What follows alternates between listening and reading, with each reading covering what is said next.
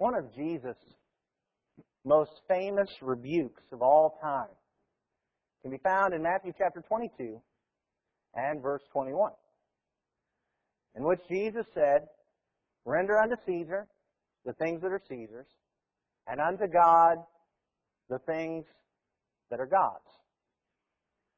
The Pharisees and the Herodians had conspired to try to trap him and to catch him in his words, and they had asked him whether or not it was lawful to pay tax to Caesar.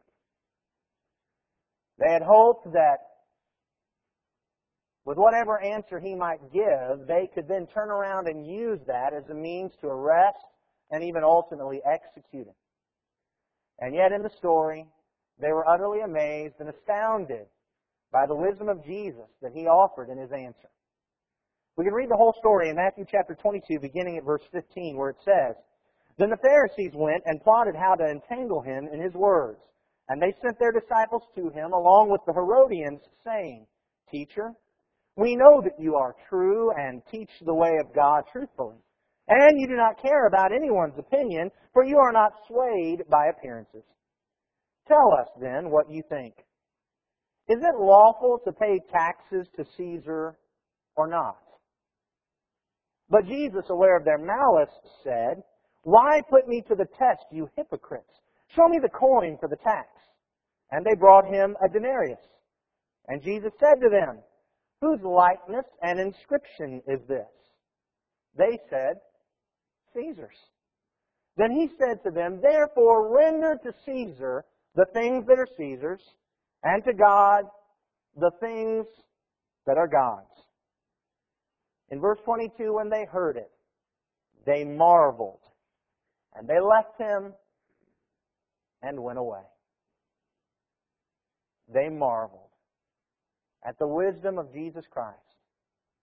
So what exactly is going on here, and what exactly does Jesus' answer mean? What does it mean to render to God? I want us to take a look at this story, see who it is that's talking to Jesus, what their plan was, what Jesus' answer was, and then some lessons that we can learn from that. Before we do that, though, would you bow with me in prayer? Almighty God and Father in heaven, we lift you up and we praise you because you are awesome and powerful. You are the great God who has created all things, and it's by your power that they are sustained. You have brought us to this day. You have kept us alive. You've given us food to eat and clothes to wear and shelter to protect us from the elements. You've provided us with friends and with family. But most of all, you provided us with your Son, whose sacrifice causes us to strive to worship you and to serve and edify one another. You provided us with the Spirit who gave your word that we might follow it and obey and glorify you. Father, we pray that you strengthen us tonight to understand what it means to render to you the things that are yours. And Father, we pray that you strengthen us to obey what you have, what you have asked. Father, we love you, and we thank you so much for loving us. Through your Son's name we pray. Amen. As we consider Matthew chapter 22, I think the very first thing that we need to recognize is the enemies that were facing Jesus here. There were two groups of people that were attacking Jesus in this scenario. One of them we talk about a lot, one of them we don't talk about very much at all. The first, of course, is the Pharisees, and we've heard a lot about the Pharisees. The Pharisees were separatists. In fact, the word Pharisee, that's what it meant, was to separate, coming from the Hebrew word parash. They were, they were ones that tried to keep themselves separate from everyone else. In fact, according to the International Standard Bible Encyclopedia, Pharisees were those who carefully kept themselves from any legal contamination, distinguishing themselves by their care in such matters from the common people. You, you see that? Listen to that again. They were those who carefully kept themselves from any legal contamination, distinguishing themselves by their care in such matters from the common people. Everyone else was just common. But the Pharisees would lift themselves up to a separate and higher level. And they did that, of course, by adding all kinds of traditions to the law of God that, that would set them apart and make them look more spiritual. But they had some problems. Matthew chapter 15 and verse 3 demonstrates that sometimes in their desire to be separate from everyone else, they actually nullified the law of God. In Matthew 15:3, Jesus answered them, "Why do you break the commandment or nullify the commandment of God for the sake of your tradition?" We also find that because of their desire to be separate in Matthew chapter 23 and verse 4, that sometimes they added heavy burdens to the law, and yet they themselves wouldn't necessarily follow them. It says in Matthew 23, 4, they tie up heavy burdens, hard to bear, and lay them on people's shoulders, but they themselves are not willing to move them with their finger. So the Pharisees nullified the law of God. Sometimes they added to the law of God. But their main problem was the fact that they did all of these things as an outward display of righteousness to separate themselves from all those common people so that they would look more holy than all the rest of us rabble throughout the world, but they never really paid attention to the things that would really distinguish them from the worldly. In fact, in Matthew chapter 23 and verse 23, it begins to say, Woe to you scribes and Pharisees, hypocrites! For you tithe mint and dill and cumin, and have neglected the weightier matters of the law, justice, mercy, and faithfulness. These you ought to have done without neglecting the others. You blind guides, straining out a gnat and swallowing a camel. Woe to you, scribes and Pharisees, hypocrites! For you clean the outside of the cup and the plate, but inside they are full of greed and self-indulgence. You blind Pharisee, First clean the inside of the cup and the plate, that the outside also may be clean. And he continues with that kind of rebuke. The Pharisees were interested in what was on the outside, but not what was on the inside. They wanted to look to others like they were distinct and separate, but they weren't really worried about what really needed to take place in order to be distinguished from the world and to be a true servant of God. Now, the Pharisees were, for the most part, a religious sect as you can tell by that description. However, their religion and their philosophical ideologies also led them to some political stances. They were extremely nationalistic. Not only did they want to be separate from all the Jews, they recognized that the Jews were to be separate from all the world. They had a great deal of national pride they remembered back to Judas Maccabeus who had, who had thrown the Greeks out. And they wanted to do the same thing with the Romans. They despised Rome. They despised all who would ally themselves with Rome, especially among the Jews. To them, the, the Jews who would ally themselves with Rome were, were like traitors. They were treasonous. So much did they despise any contact or subservience to Rome sometimes, they even tried to pretend like it didn't even exist. John chapter 8 and verse 33 demonstrates that. John chapter 8 and verse 33, Jesus had told them, You'll know the truth, and the truth will set you free. And their response was, Hey, we're the offspring of Abraham and have never been enslaved to anyone. How is it that you say you will become free? We've never been enslaved to anyone. Oh, I know that captivity in Assyria and that captivity in Babylon, but that didn't really count. And then, of course, I realized we were subservient to the Medo-Persians and, and then the Greeks, but that really wasn't anything. And of course, the Romans are in charge of things now, but really we're free. We're not slaves of anyone. It's like they tried to pretend that none of that ever happened. And it just wasn't true. So the Pharisees, staunchly nationalistic, hated anything to do with the Romans, wanted to be separate from that. But then there was the second group. The second group we actually don't know very much about. We certainly don't see them very often in the scriptures. They weren't real major players. We only see them a couple of times. But these are the Herodians. And the name of their little group really tells us all that we need to know. They were supporters of the Herods. The Herods family was a family that had pretended to be Jews and tried to come in and fit in among the Jews, but they were also allying themselves with the Romans. Herod the Great wanted to play both sides of the fence. And so while he submitted himself to Rome and he allowed Rome to lift him up and make him king over the Jews, he also tried to pacify his subjects and, and pretend that he was also some great follower of God and truly a part of this national Israel by rebuilding and beautifying their temple. And his descendants tried to play that same kind of game, kind of trying to walk both sides of the fence, being with Rome and with the Jews, all at the same time. Now you can see how this is going to be a problem with the Pharisees, isn't it? And they're like the antithesis of the Pharisees. The Herodians really didn't have a religious claim. Theirs was almost strictly a political sect. But their politics, no doubt, impacted their religion. And they sold out. They sold out to the world as far as the Pharisees were concerned. And these Herodians, they were not nationalistic at all. Rather, they thought it was great to be with Rome.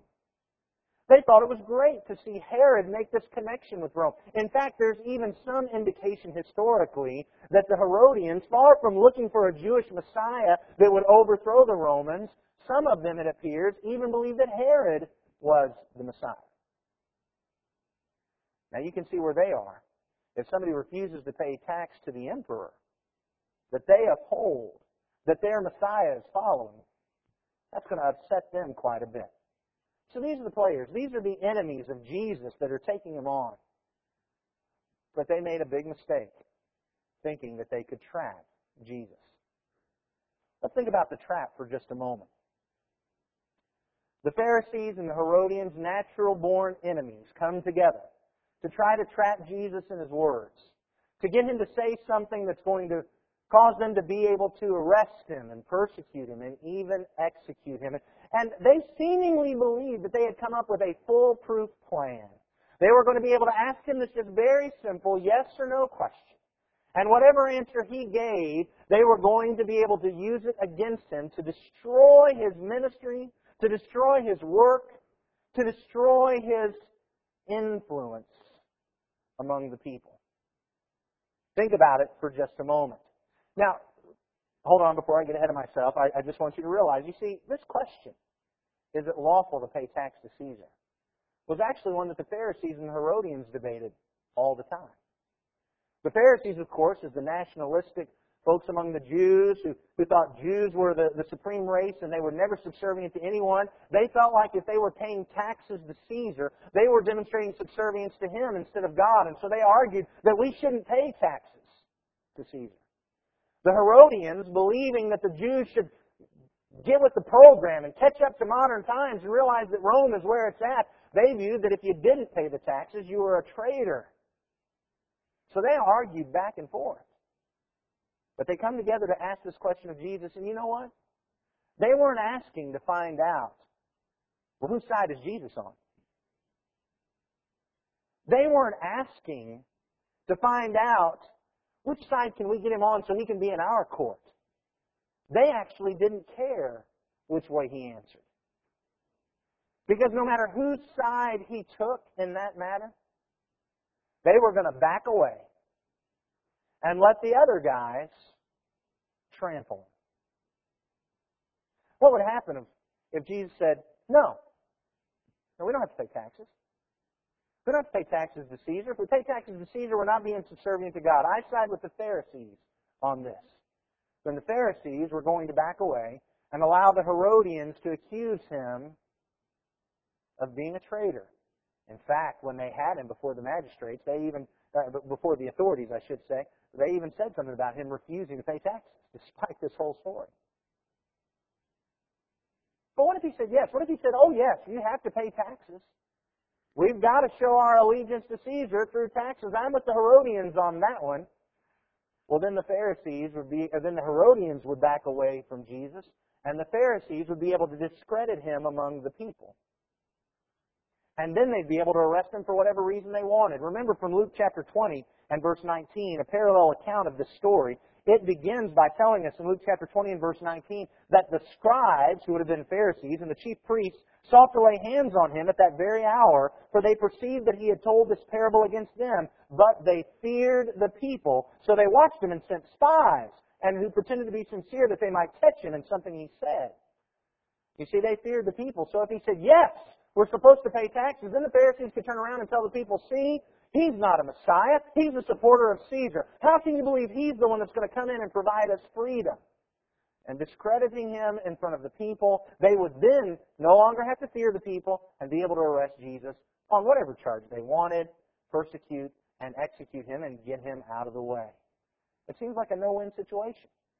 No matter how he answers, he's in trouble. And yet, by the time Jesus got done, all they could do is marvel in silence and walk away. So, how did Jesus accomplish that? Jesus' answer. Now, of course, we know the basic part of his answer. He said, render to Caesar the things that are Caesar's, render to God the things that are God's. And our, from our perspective, at the surface level, it may seem to us that what Jesus did was kind of find a middle of the road answer where he was able to pull both sides together and form and mold this answer that would seem to please both of them. It seems that he sides with the Herodians at first when he says, render to Caesar the things that are Caesar's. It's like he's saying, yes, we are supposed to pay taxes. But then at the end of it, but render to God the things that are God's. It's like he's saying, okay, but really what's really important with the Pharisees is that we submit to God. And so on the surface, it might seem that he's tried to mold this answer that's going to please both of them, but, but actually in reality, his answer would only inflame both of them even more. Because that's not really what he was saying at all. He wasn't finding a middle road answer that pleased both of them. He cut to the chase and gave them the truth that would upset them both, and yet leave them in a position to still be unable to do anything to him because they still feared the people who were in awe and marveled at his wisdom. I just want you to think about what he did in this answer. There's three things that you need to notice. The very first thing is that Jesus, first of all, demonstrated the hypocrisy of his questioners. There in verse 18, Jesus recognized their malice. He understood that this wasn't an honest question. He just said it. Why are you putting me to the test, you hypocrites? Jesus realized, I know what you're doing. You don't care about my answer to this question. You don't care what I say. You're a bunch of hypocrites. You're testing me. You're trying to trap me. Jesus revealed exactly what these people were doing. And all the people who were listening were able to recognize it for what it was as well. He diffused the situation by pointing out exactly what was going on. And he cut the chase, cut to the chase with the questioner, saying, "You guys are just a bunch of hypocrites. You don't care. You're just trying to trap me." And yet Jesus, knowing his wise answer, continued on and answered their question.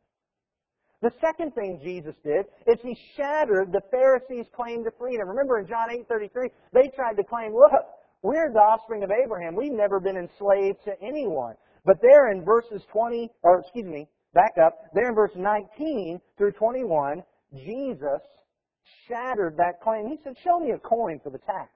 They brought him one. He says, Whose image is on it? Well, it's Caesar's.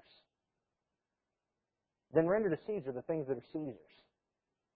I mean, this is basically a slap in the face of the Pharisees who wanted to claim that they weren't subservient to anybody. They didn't submit to anyone, and yet the money that they clung to, whose was it? Caesar's.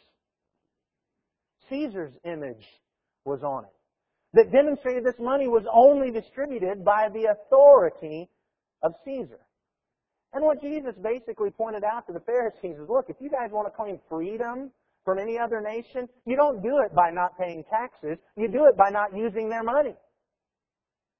If you're going to use the money that Caesar is going to distribute, then you have to give up the fact that he's got some rights over you. You aren't free. You're slaves. You're using someone else's money. This is not Jewish money. This is Roman money. Jewish money wouldn't count for anything. If you're going to turn away from paying taxes to Caesar, Pharisees, you need to quit using his money. And the third thing that Jesus did in this answer is that he cut right down to the heart of the matter. Render to Caesar the things that are Caesar's, and to God the things that are God. Now, for a long time, what I viewed that to mean was, well, there's a certain percentage of this money that belongs to the government. It's their money, they're the ones that control it, and so we owe them a certain percentage, and we need to render to them what is their due. But at the same time, we owe God. And so we also have to take a certain percentage of whatever money we have, and we need to devote that to God's work. But that's not what Jesus is saying here at all. Jesus is not saying give a certain percentage that's due to the government and then give a certain percentage that's due to God. He's not saying that at all. I want you to think about this. What was it that belonged to Caesar? The money. Why did it belong to Caesar? Because Caesar's image was on it. How do we know it belongs to Caesar? Caesar's image is on it. So now the question is, how do we know what belongs to God? God's image is on it. Can you think of something that the Bible tells us was created in the image of God? Genesis 1 and verse 26. God said, Let us make man in our image, after our likeness. It's not our money that bears God's image. It's us. And so what is it? When Jesus says, render to Caesar the things that are Caesar's and render to God the things that are God's, what is it that belongs to God that is supposed to be rendered to Him? Us. That's what Jesus is saying. Give yourself to God. Because His image is on you. You belong to Him. You are only here by His authority and by His grace. Caesar allows you to have the money, and so yes, you need to render unto Caesar the taxes that he demands. But you're only here because God allows you to be here. And so you need to render yourselves to God. What an amazing answer. And the Pharisees and the Herodians were stopped dead in their tracks. And there was nothing they could say to them. Their hypocrisy was revealed. And I hope that we today, as we deal with those who would act against us, could have such wisdom. But before we end, let's think about some lessons that we gain from this, some things that we learn from Jesus' answer. Render to Caesar the things that are Caesar's, and render to God the things that are God's. The very first lesson that I think we can learn from that is that rendering to God resolves a lot of behavior issues. You take a look at this debate that the Pharisees and the Herodians had, and they argued it back and forth whether or not they had to pay taxes to Caesar. And Jesus' answer demonstrates, you know what, if you just give yourself to God, a lot of these questions are dealt with. The Pharisees and the Herodians, their service to God wasn't about service. It wasn't about sacrificing themselves for God. It was about selfishness, about putting themselves first. The Pharisees wanting to show themselves as more righteous than everyone else, and the Herodians wanting to have the power that came with political influence. It was all about self. And what Jesus says is, you know what, if you guys would just be about God and about serving Him and giving yourselves over to Him, then all these questions would be dealt with. Isn't it that way? Isn't it that way today? Think about how many arguments we have with people. You know, the fact is, most of us don't struggle with what is right. We struggle with wanting to do what is right. And because we haven't fully given ourselves over to God, we can justify anything and come up with all kinds of arguments about why we can do anything or, or don't have to do certain things. And we know in our heart of hearts what's right. We know what God has said. But we don't really want to do that. And so we justify whatever we want to do. The Pharisees had they understood that they were supposed to give themselves to God, they would have recognized that, look, the government is just God's, uh, God's tool. They didn't have to wait for Paul to say that in Romans 13. They could have learned it from Daniel chapter 2 and the vision that Nebuchadnezzar had of the statue and the kingdoms that God was going to establish.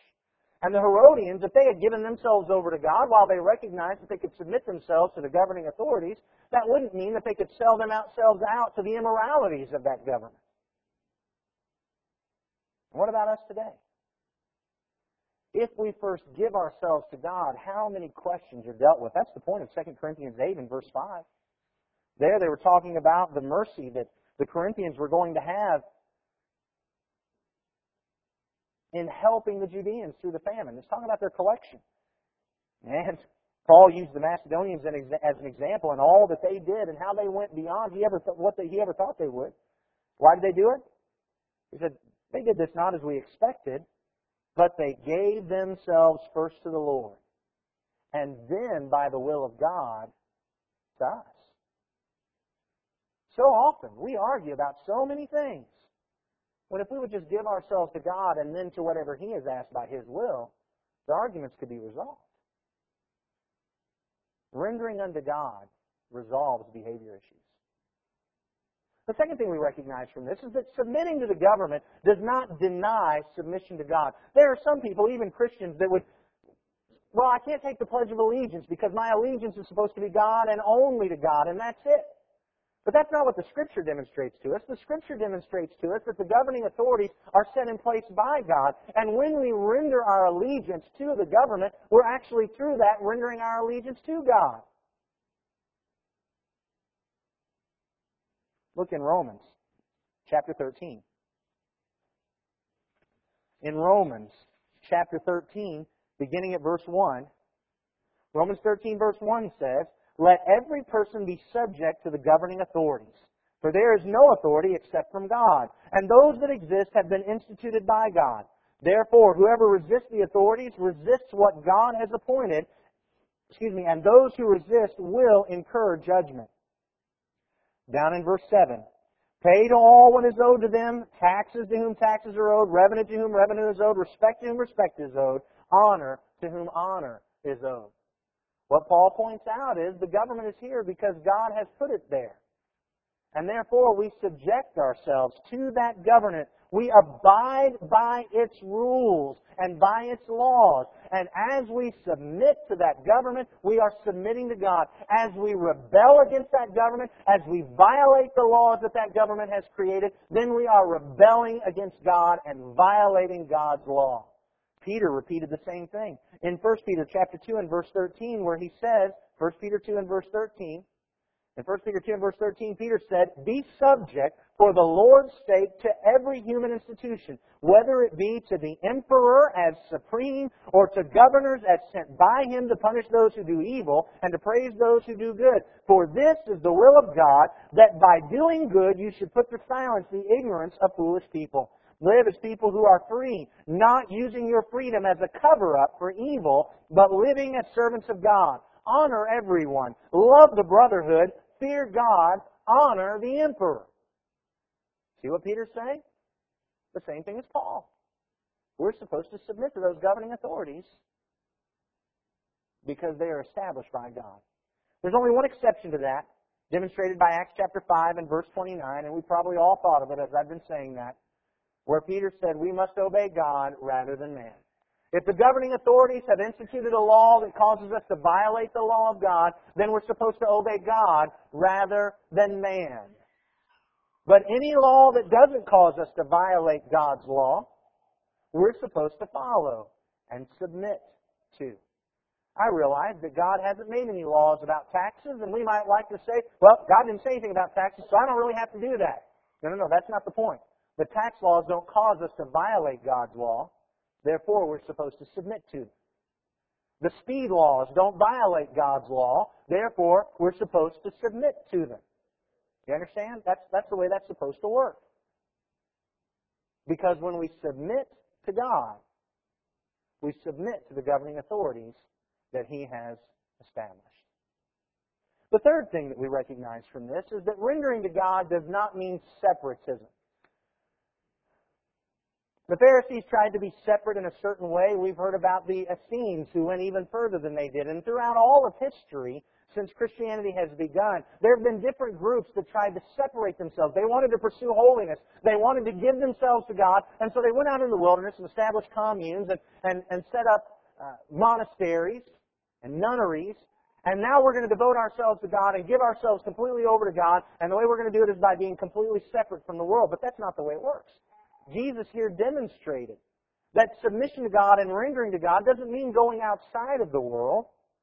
It means living for God within the world. We know what Romans chapter 12 and verse 2 says. Romans chapter 12 and verse 2, in which Paul wrote that we're supposed to not be conformed to this world, but be transformed by the renewing of your mind, that by testing you may discern what is the will of God, what is good and acceptable and perfect. We are supposed to be different from the world. But notice 1 Corinthians chapter 5. In 1 Corinthians chapter 5 and verse 9, 1 Corinthians 5 and verse 9, Paul said, I wrote to you in my letter not to associate with the sexually immoral people, Not at all meaning the sexually immoral of this world or the greedy swindlers or idolaters, since then you would need to go out of the world. The implication is, Paul says, look, if, you, if you're going to avoid all the sinners, you'd have to leave the world. The implication is, we're not expecting you to leave the world. God is not expecting you to leave the world. You're in the world. You're not of the world. You don't become holy and render yourself to God by leaving the world. Rather, you become holy and render yourself to God by living in the world, but distinguishing yourself by submitting to God and living His way. And by that means, we will draw others to Christ so that they can be saved. Rendering to God means living in this world, but not being of the world, not letting the world dictate how we live. And finally, we also need to understand that rendering to God means more than just outward acts of obeisance. You see, that's what the Pharisees were really good at. They were great at outward acts of obeisance. They were great at looking like they were really righteous and holy. In Matthew chapter 6 and verse 2, Jesus said in the Sermon on the Mount, Thus, when you give to the needy, sound no trumpet before you, as the hypocrites do in the synagogues and in the streets, that they may be praised by others. In verse 5 of Matthew 6, when you pray, you must not be like the hypocrites, for they love to stand and pray in the synagogues and at the street corners, that they may be seen by others. In verse 16, when you fast, do not look gloomy like the hypocrites, for they disfigure their faces, that their fasting may be seen by others. They were great at these outward acts that others could see and think that they were righteous and holy. But they weren't interested in what God was really interested in. In Matthew chapter 23, Matthew chapter 23, beginning at verse 25. Woe to you, scribes and Pharisees, hypocrites, for you clean the outside of the cup and the plate, but inside they're full of greed and self-indulgence. You blind Pharisee, first clean the inside of the cup and the plate, that the outside also may be clean. Woe to you, scribes and Pharisees, hypocrites, for you're like whitewashed tombs, which outwardly appear beautiful, but within are full of dead people's bones and all uncleanness. So you also outwardly appear righteous to others, but within you are full of hypocrisy and lies. They could pretend to be righteous to everyone, but they didn't start with the heart which is what God is interested in. You see, if they'd started with the heart first, then the outward acts that God wanted would have followed. But we can go all day long through outward acts, pretending to be righteous, and never truly be God's servant. How many folks are great at going to church? But they're not so good at walking with God. It's not enough to show up. Not enough to put some money in the plate where everybody can see. It's not enough to sing out loud so that everybody thinks you're wonderful.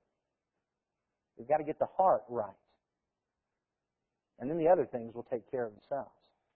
In Matthew chapter 15, Jesus demonstrated this. In Matthew chapter 15, verse 8, this people honors me with their lips, but their heart is far from me. And then as he explained the parable down in verse 16, he said, Are you also still without understanding? Matthew 15, 17, do you not see that whatever goes into the mouth passes into the stomach and is expelled? But what comes out of the mouth proceeds from the heart, and this defiles a person? For out of the heart come evil thoughts, murder, adultery, sexual immorality, theft, false witness, slander. These are what defile a person, but to eat with unwashed hands does not defile anyone. Jesus says it's the heart where all those sins originate. If we clear up the heart, then the rest will take care of itself. This is what rendering to God does for us. It gets the heart right. This is what Jesus was telling us. He wasn't talking to us about how much money we're supposed to give the Lord. He was talking to, about, talking to us about how much of ourselves we're supposed to give to the Lord. Render to Caesar the things that are Caesar's but render to God what belongs to God.